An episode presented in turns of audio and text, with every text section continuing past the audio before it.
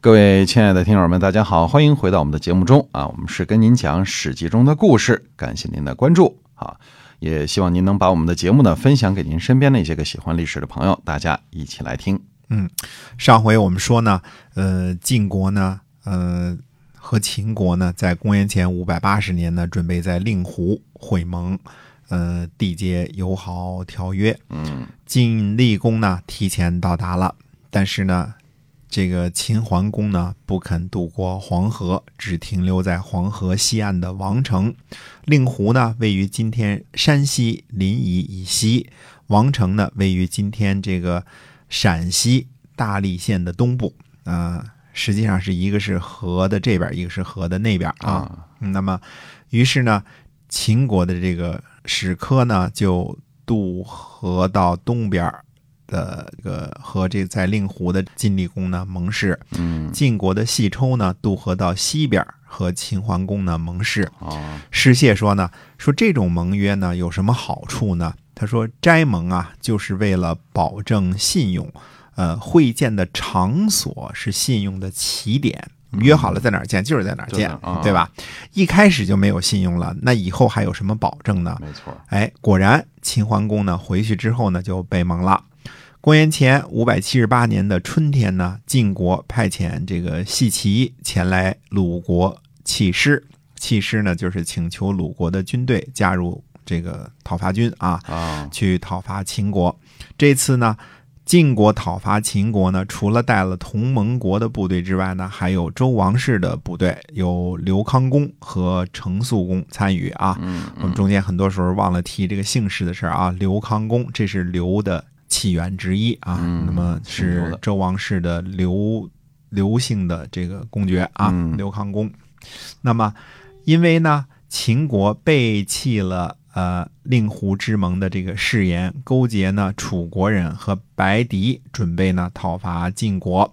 那楚国人呢，刚刚和晋国呢缔结了和呃和平互不侵犯友好条约啊对，于是就把秦国的动向呢通报给了晋国。那么白狄呢也不耻于秦国的这种做法，嗯也把战况呢这个通报给了晋国，等于说他找的这俩盟友呢都跟晋国晋国通着气儿呢。嗯，那么晋国呢和楚国结盟之后呢，我们说从形势上呢，其实是大大缓和了南边的威胁了，因为这边没战事了嘛，对吧？对，嗯要不然楚国老威胁着他哈。哎，对的，呃，这比如说希特勒啊，当时可以放心去侵犯什么波兰呐、什么法国啦，嗯，嗯，因为苏联有苏德互不侵犯友好条约嘛，对吧？哎，哎，那么晋国呢，也是该处理一下这个西边的邻居的关系了，因为东边已经服了，对吧？齐国已经打趴下了，对吧对？嗯，那么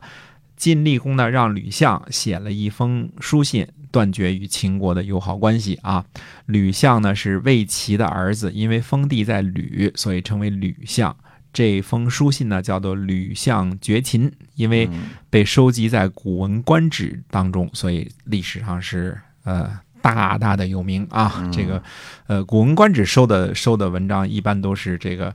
呃偏好于秦宋八大家啊，但是不是文学上这个极端有名的是不会收到这儿的啊。 这个其实这封书信呢，我个人看呢，它更像是讨伐秦桓公的一道戏文。啊，这哦个，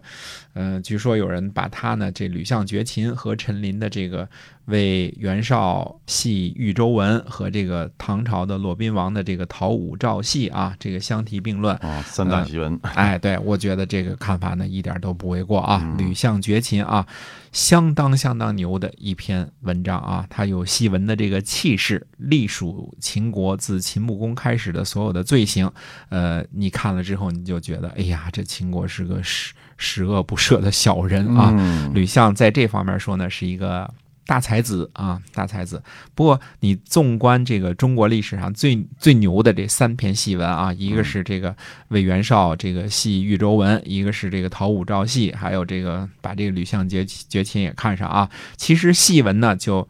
呃这类的文章有一个共通的特点。所谓的特点是什么？这个戏文呢，就是把对方说的一无是处，啊，嗯，而且用非常犀利的言辞啊，什么什么这个讨武曌戏，我记得记得还有什么试看今日之宇内，呃，竟是谁家之哎天下啊，类似这种特别、特别牛的这种用词嗯排比啊，我们站在这个道德的制高点来哎，讨伐对方，把对方说的这个十恶不赦，就把对方的罪恶呢放大嗯放大十倍啊，对对比如对怎么骂曹操这些啊，嗯。呃，当然对于自己这方面的这个不对的呢，就尽量的隐瞒，就不说 了，一带而过了啊对这是这是戏文的一个特点，就是，嗯、对方怎么怎么王八蛋，我们是多么好的一个好人，嗯这是没错骂骂架体的文章啊。就是别人看完之后呢，恨不得就就就人人恨不得就就是猪吃哎，对，都人都人上去揍你两两下，这才过瘾。没错儿，没错儿，没错儿，哎，对自己一带而过啊。嗯，呃，我记得那个骆宾王那个也是先把这个先把这个武则天说成一个淫乱的女人是吧？哎 这对啊嗯个呃，西承太宗之下臣啊，这个秽乱春宫什么之类的，哎，对这些事儿啊。哪儿哪儿都不好。嗯哎，都是妙笔生花的。嗯，只不过呢，这个袁绍也好，徐敬业也好，在军事上呢手太软了， 这个根本不是对手啊，配不嗯对上这样的好文章打啊。嘴仗还行，哎，打嘴仗还行，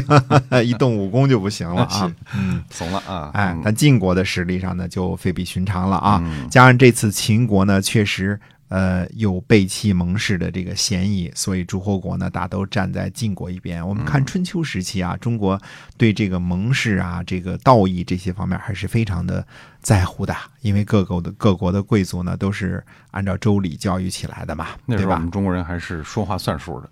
呃，现在我们说话也算数，嗯， 在在在在某种情况下算数，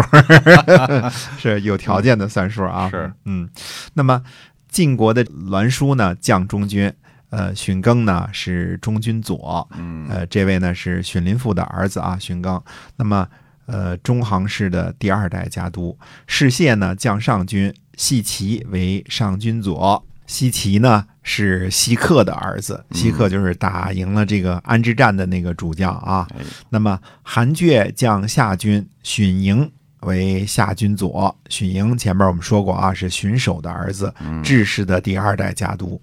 呃，赵瞻呢将新军，细致呢是军左。呃，赵瞻我们前面说过了啊，是赵川的这个呃后代啊。嗯，那么细致呢是这个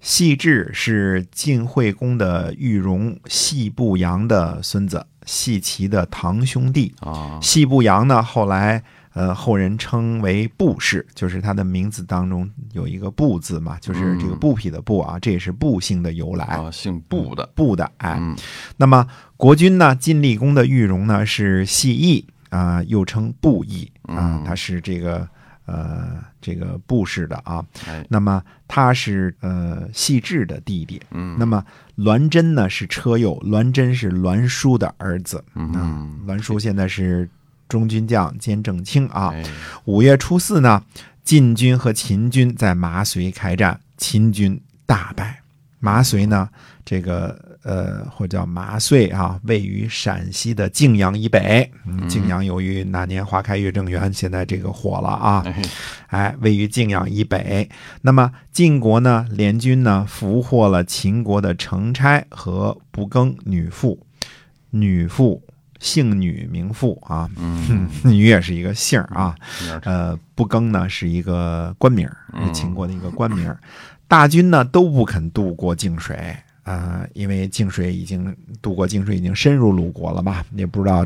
会怎么样。最后呢是鲁国的叔孙豹带头渡河，诸侯的军队呢也随之渡过了泾水，到达这个侯利之后才返回。侯利呢在泾水的南岸了。有人说呢，属于今天的陕西泾阳或者今天的陕西礼泉。总之啊是已经渡过泾水了，因为泾水几乎是，